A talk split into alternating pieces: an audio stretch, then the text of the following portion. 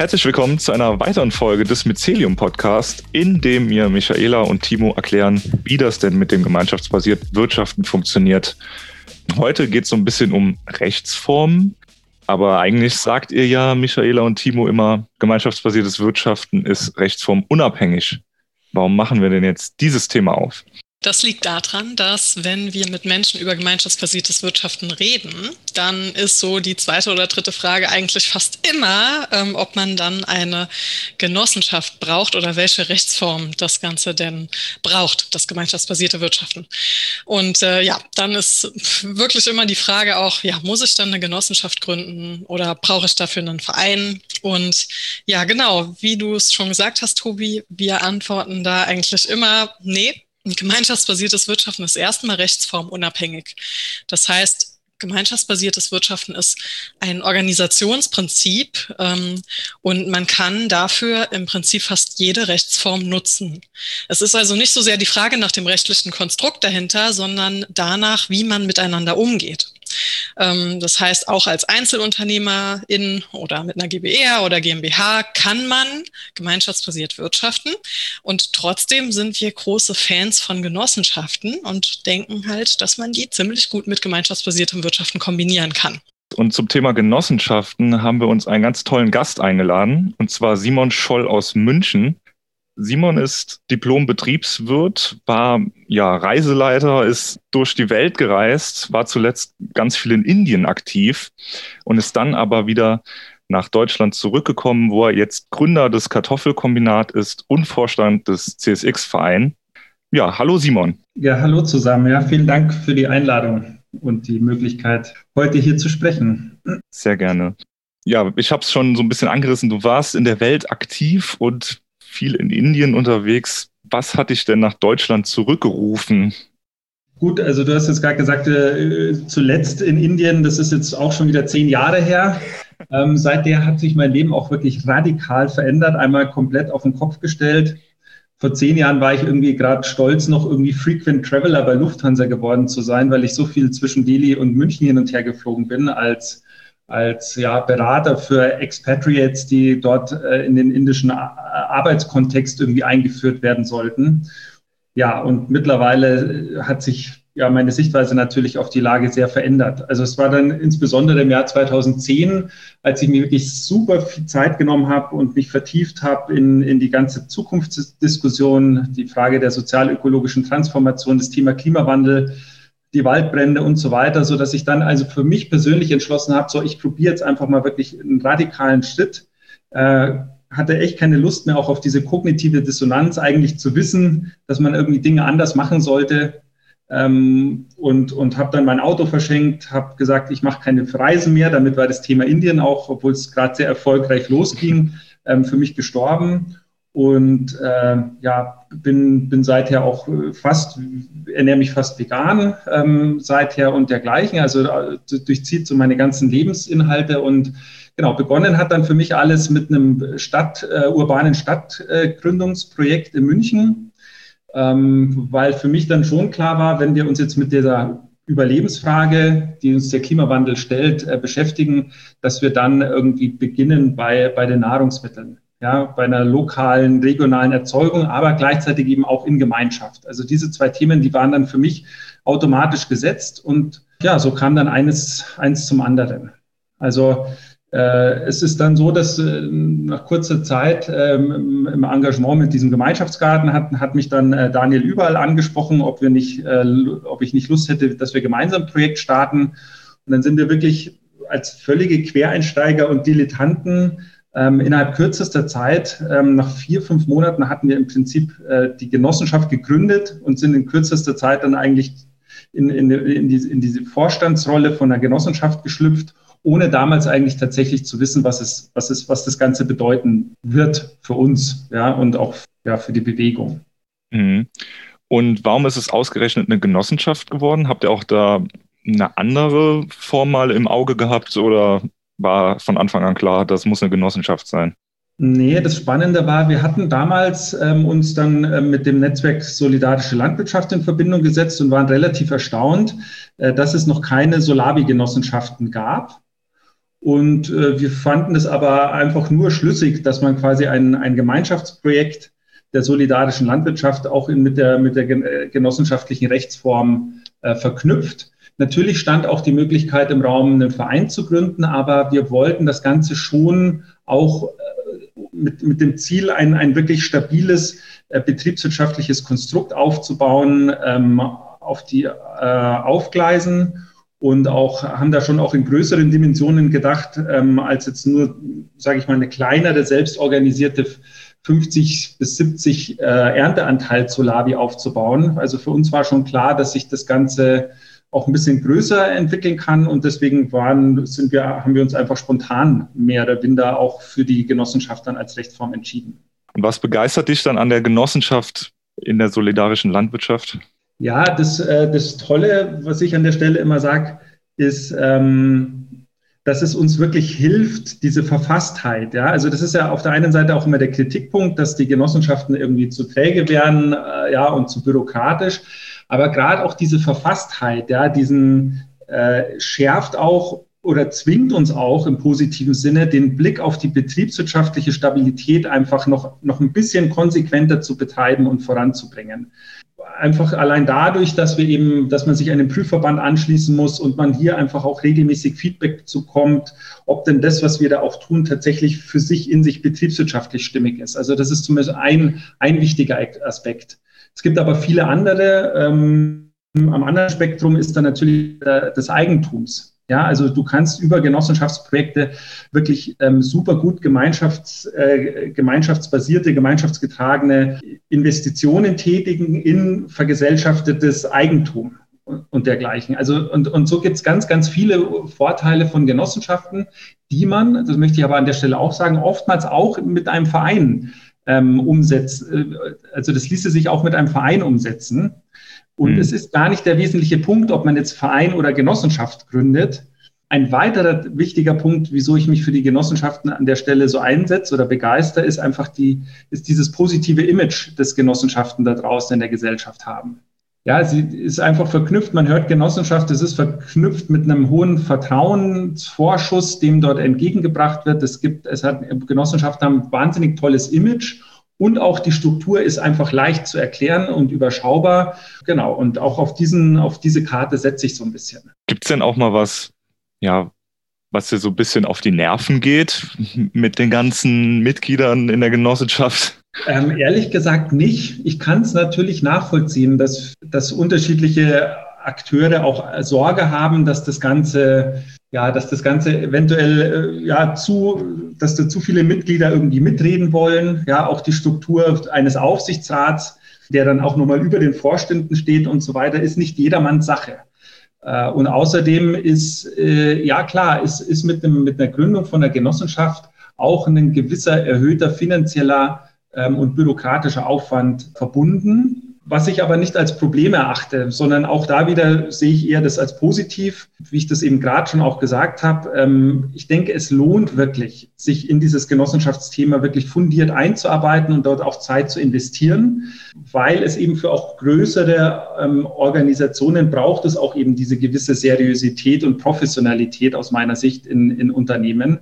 Gerade auch wenn dann eben auch viele Mitglieder irgendwie Eigenkapital einlegen über Genossenschaftseinlagen, da das, da darf es ruhig etwas verfasster sein als im Verein, sage ich jetzt mal. Ja, obwohl ich auch ein großer Vereinsfan bin. Und deswegen ist meine persönliche Meinung, dass sich ähm, der Aufwand lohnt. Und ähm, das ist im, im, Allgemeinen auch das Feedback ähm, der, der vielen Kollegen äh, aus den anderen Solavi-Genossenschaften, die eigentlich in, in die gleiche Kerbe schlagen und sagen, ja, die 2000 Euro Mehraufwand finanziell jetzt rein mal gesehen im Jahr, die man vielleicht so kalkulieren muss für, eine, für die Genossenschaftsprüfungen, die lohnen sich letztendlich und, und keiner hat jemals eigentlich bereut, eine Genossenschaft zu gründen. Kannst, du hast jetzt schon öfter über diese Genossenschaftsprüfungen erzählt. Kannst du mal kurz erklären, was da geprüft wird? Ja, im Prinzip werden die Zahlen geprüft, also aber auch die Funktionsweise. Also es gibt das Genossenschaftsgesetz, ähm, das gibt uns im Prinzip die Rechtshülle vor und ähm, daran gilt sich auch zu halten.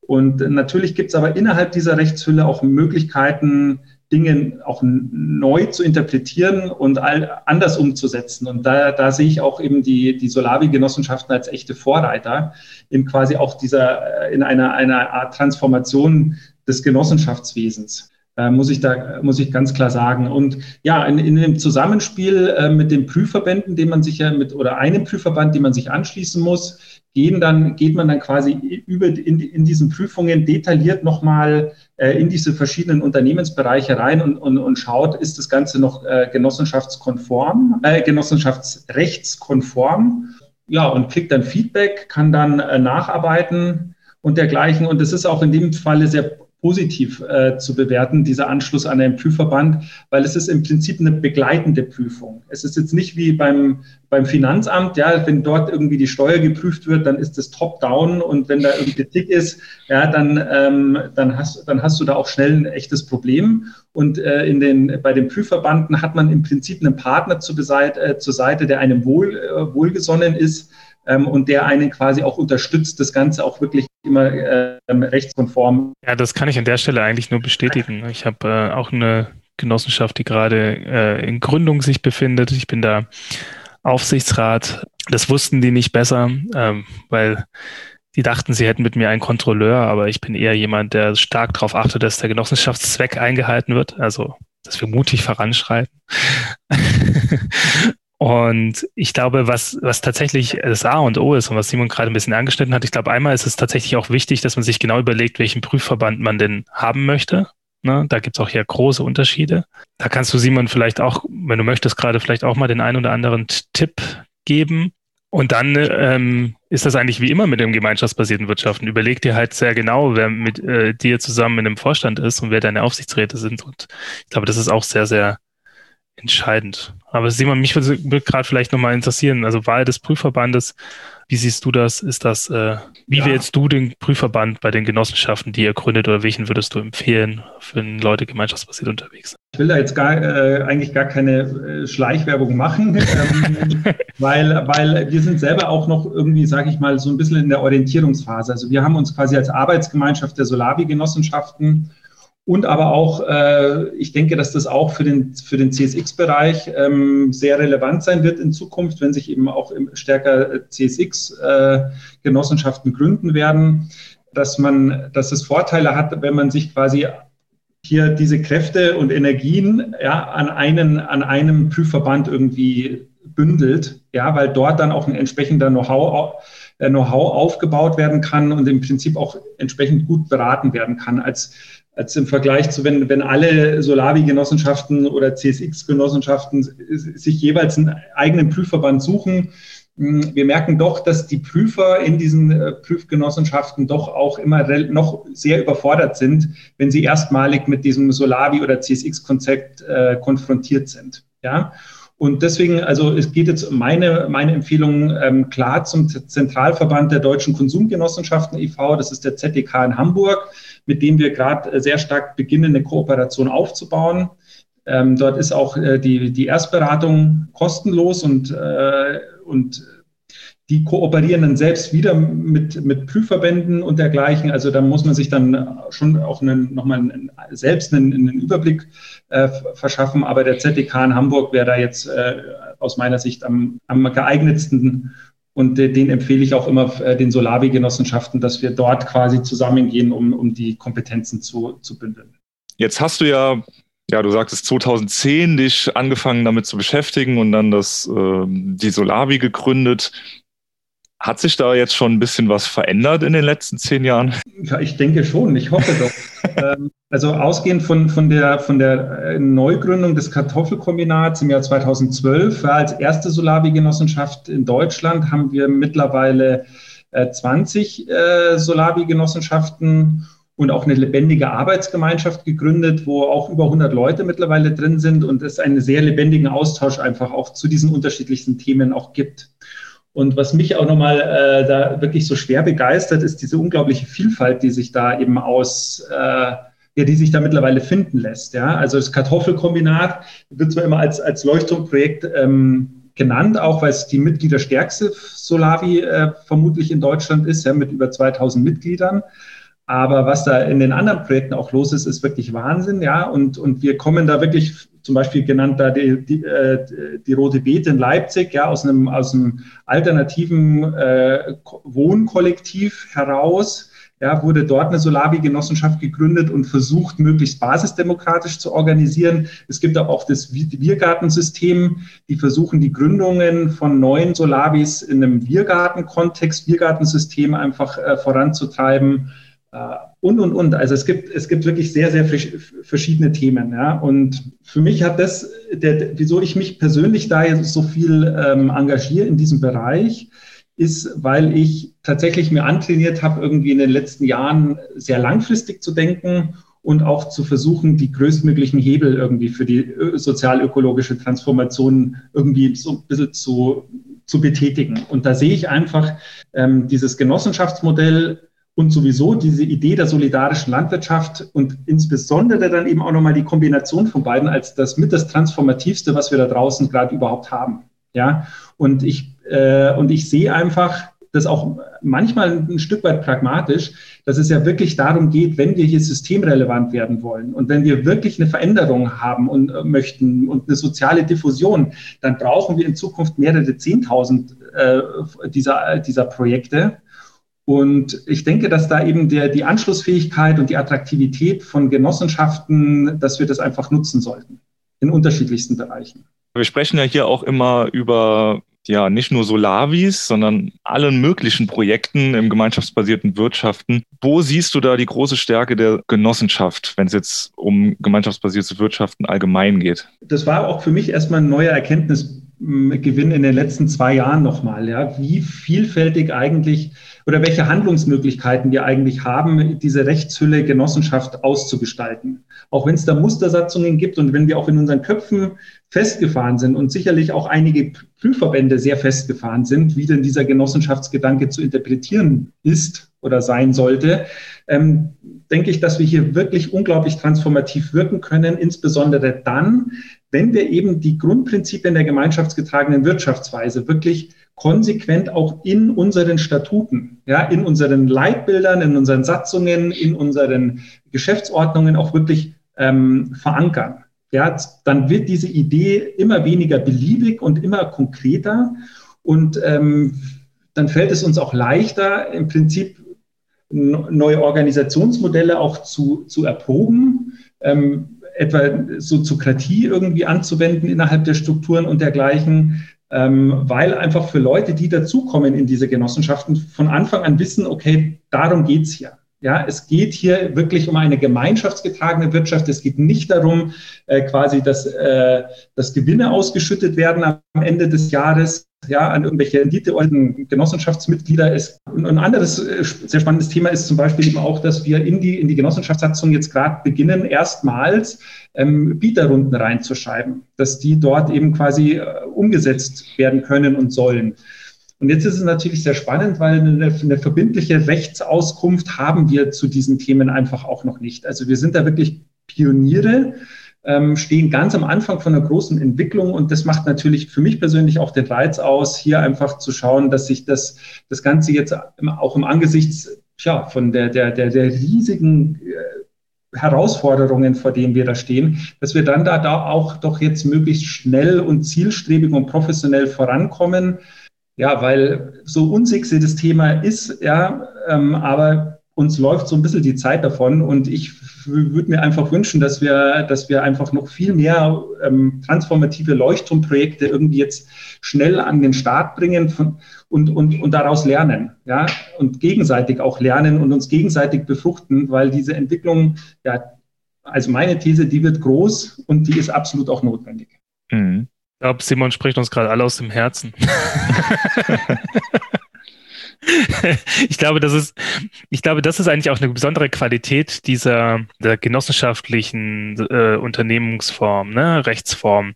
Dass es eben auf der einen Seite ist ganz klar äh, wir sprechen ja auch immer vom Homo cooperativus, ja, das ist ja quasi auch äh, aus einem Genoss also einer Genossenschaftsdiskussion entlehnt. Also die Betriebswirte sprechen vom Homo economicus, dem Menschen, der alle Informationen hat und stets, stets, stets die Entscheidung trifft, die ihm den größtmöglichen Nutzen bringt, ja.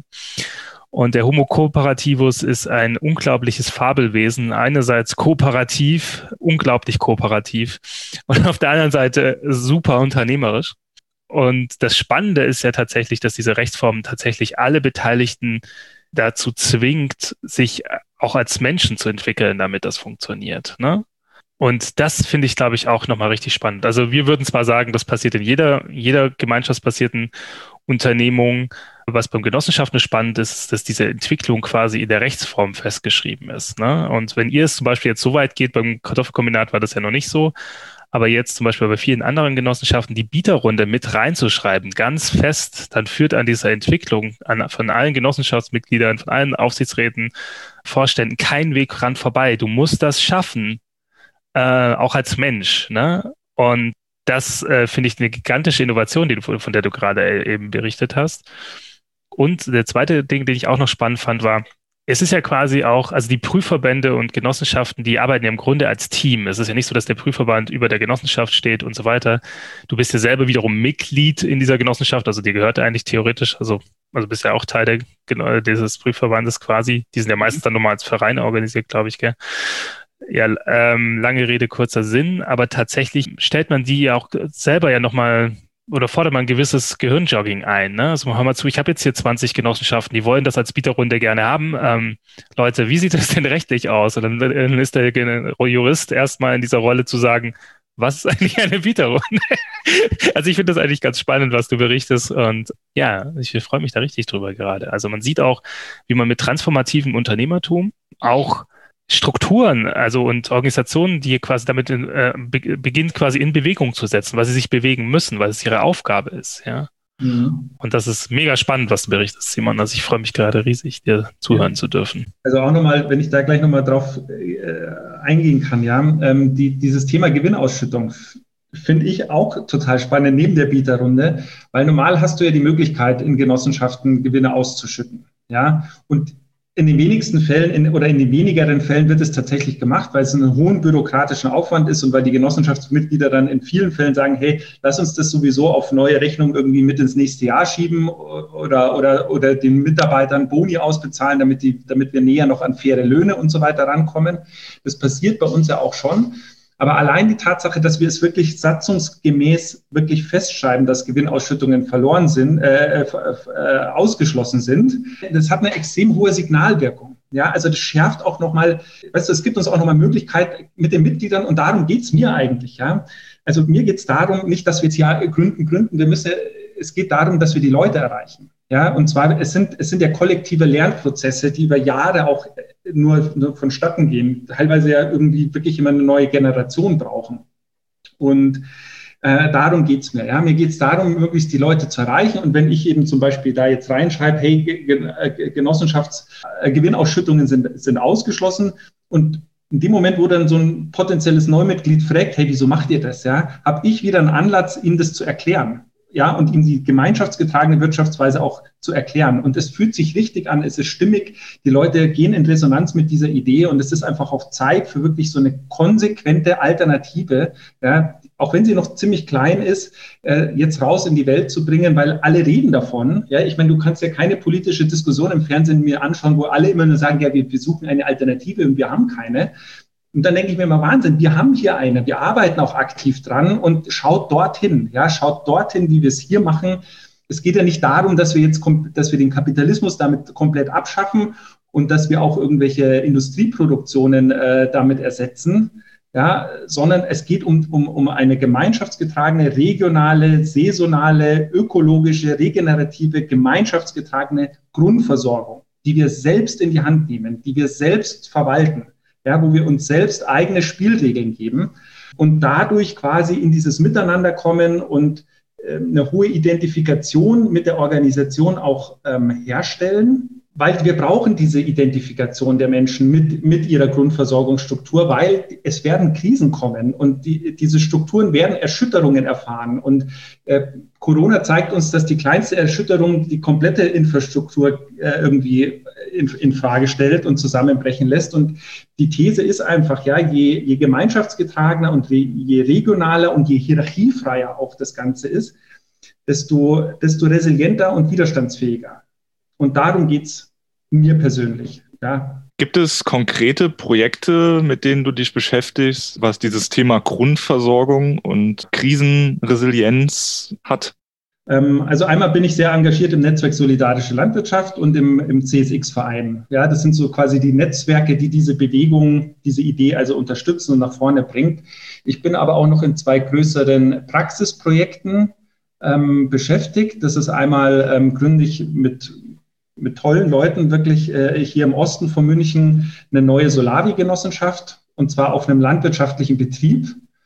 Äh, das haben wir so in der Form auch noch nicht gehabt. Ähm, da geht es wirklich darum, für einen größeren landwirtschaftlichen Betrieb eine, eine außerfamiliäre Hofnachfolgestrategie zu entwickeln, dadurch, dass wir eben quasi ähm, eine Solavi-Genossenschaft aufbauen und damit quasi auch eine Direktvermarktung erstmal mit, dem, mit der Option, diesen kompletten Betrieb dann irgendwie wann, irgendwann vielleicht eventuell auch zu vergesellschaften, ja, in seiner Größe. Also wir starten dann mit dem Nucleus Solavi, aber das kann sich dann wirklich auch ausbilden.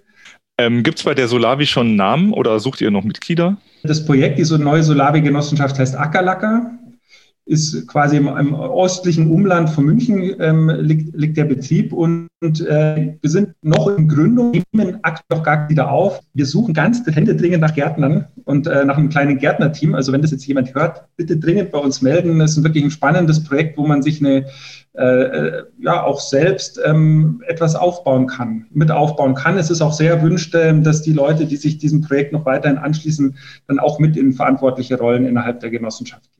Super. Verlinke ich alles unter der Folge natürlich.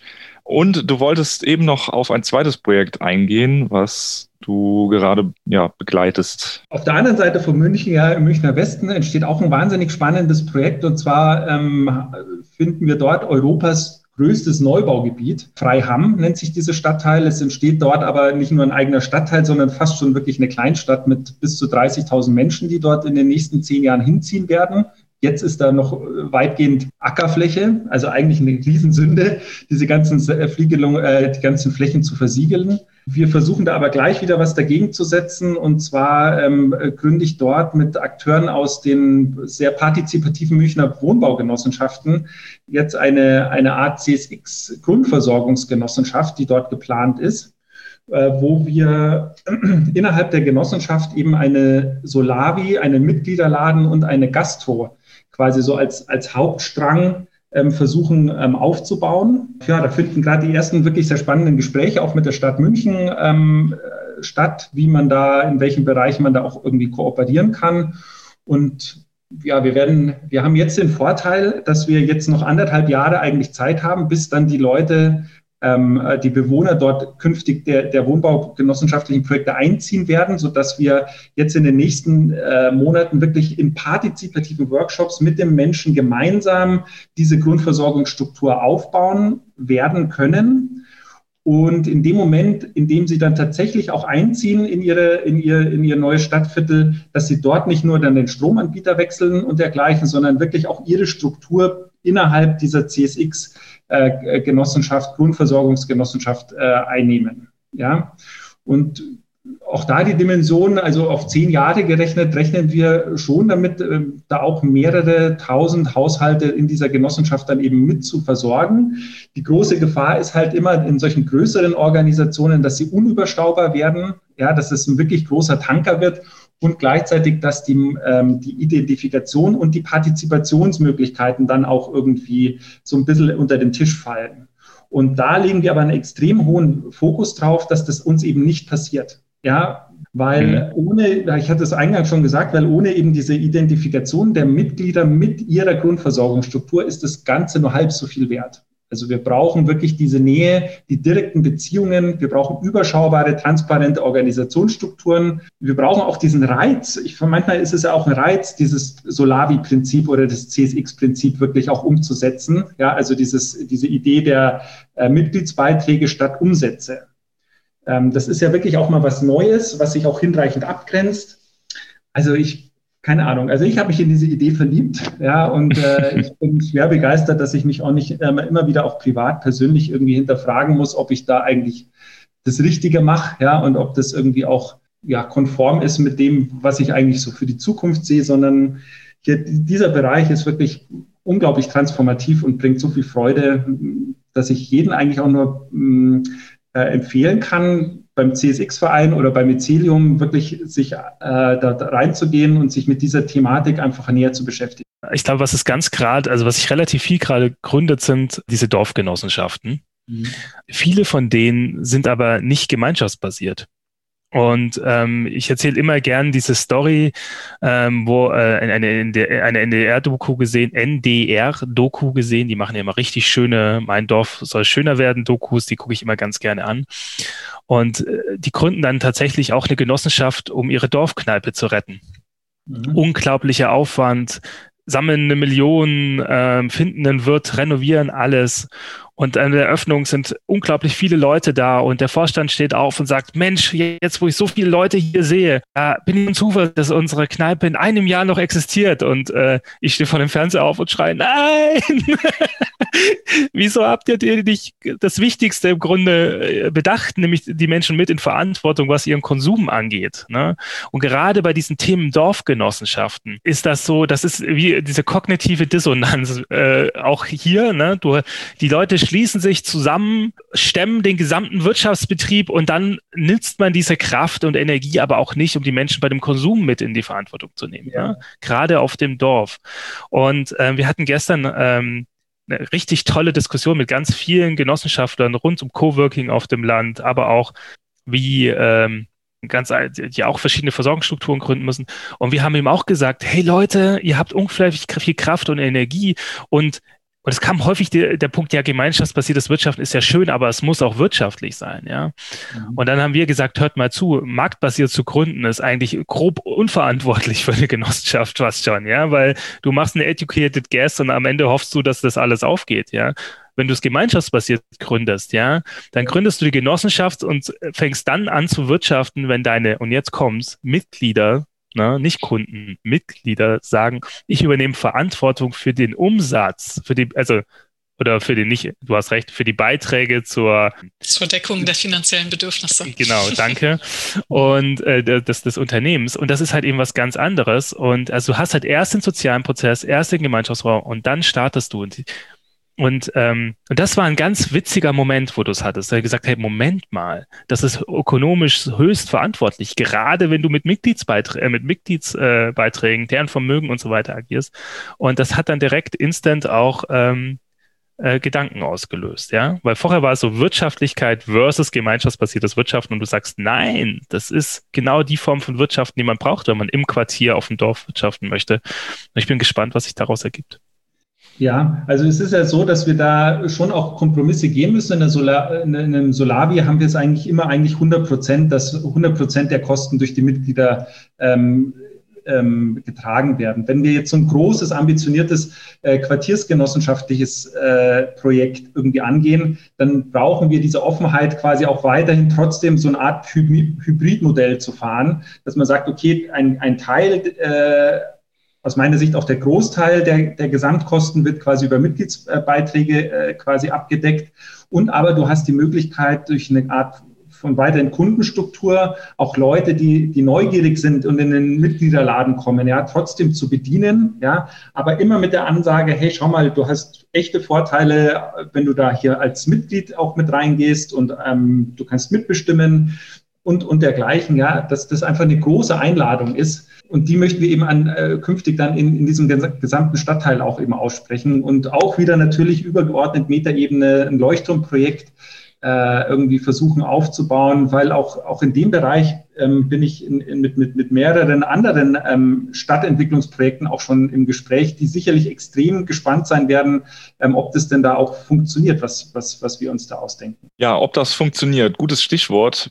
Wo siehst du dich denn oder wo siehst du die Rolle der Genossenschaften in zehn Jahren, wenn es jetzt so weitergeht und alles klappt? Ähm, ja, und vorausgesetzt, wir finden nicht noch eine bessere Rechtsform. Es, es, es heißt ja nicht, dass, dass, dass die Genossenschaft so, wie sie da ist, irgendwie schon perfekt ist. Irgendwie, ich weiß nicht, vielleicht sollte ich das nicht sagen, aber irgendwie wünsche ich mir eigentlich eine, eine Genossenschaft, in der man eben nicht die Pflicht hat, äh, Vorstände zu bestimmen, weil das ist auch eine Genossenschaft, der mit, mit Vorstände, Aufsichtsrat hat man natürlich schon wieder auch wenige Leute, die über viele Menschen dann bestimmen können und müssen, ja, nach dem Gesetz.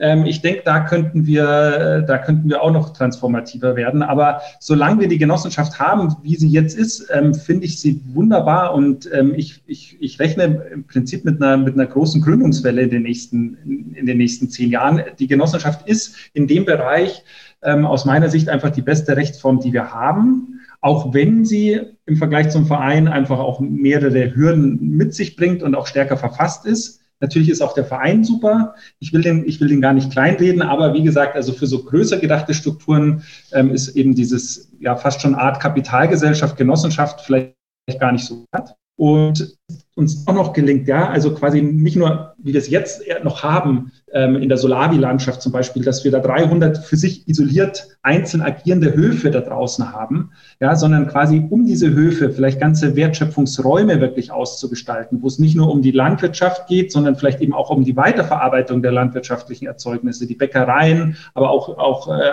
Laden, Mitgliederladenkonzepte, aber auch Coworking Spaces, aber auch gemeinschaftsgetragene Yoga-Lehrer und so weiter. Ja, wenn wir die schaffen, quasi alle in eine Struktur, in eine überschaubare Struktur zu packen. Und im nächsten Dorf hast du wieder so eine Struktur und die sind miteinander äh, vernetzt und man kooperiert. Ja, und dann, und dann natürlich der Blick auf die Großstädte, wo man das Ganze dann quartiersbezogen denken kann, wie wir jetzt eben versuchen in diesem Labor frei haben, ja, dass wir quartiersbezogene Solavis haben und quartiersbezogene Identifikation zu Läden und zu Gastronomiekonzepten irgendwie herzustellen.